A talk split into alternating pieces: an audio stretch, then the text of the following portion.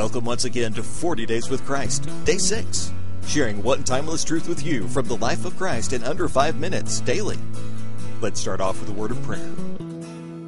Our Father in heaven, please make us truly receptive to your word as it is planted into our lives. It's in Jesus' name we ask this. Amen. Yesterday, we heard Jesus tell the parable of the seed and the sower, or we could call it the parable of the farmer, the seed and the soil. Today, in Mark chapter 4, verses 14 through 19, we hear Jesus explain the meaning of that parable. The farmer sows the word. Some people are like seed along the path where the word is sown.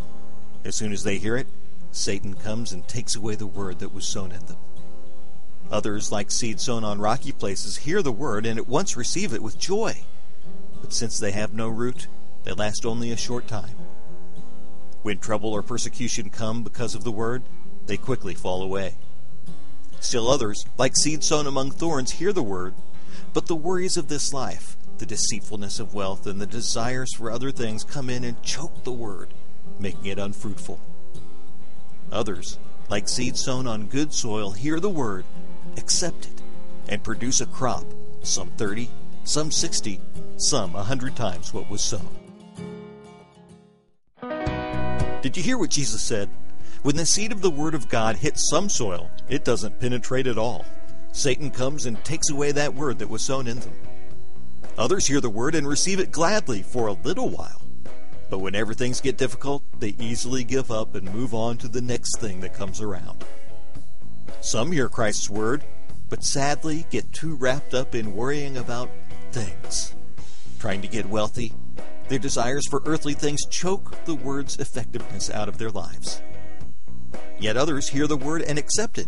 It does take root in their lives, and God does amazing things within their hearts and uses them to help others around them. What kind of soil will we be? Let's pray. Lord, we ask you to help us to guard your word in our hearts. May we treasure it and value it appropriately.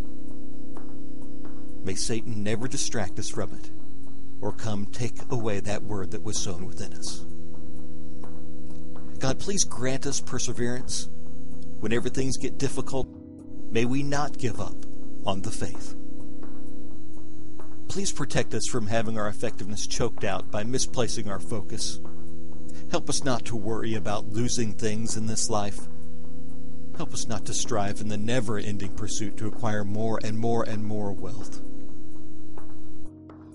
When we hear and accept your word, Lord, we ask you to please help make it take deep root in our lives.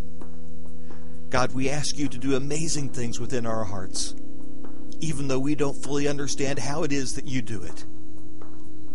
Lord, please use us to be a blessing to others around us.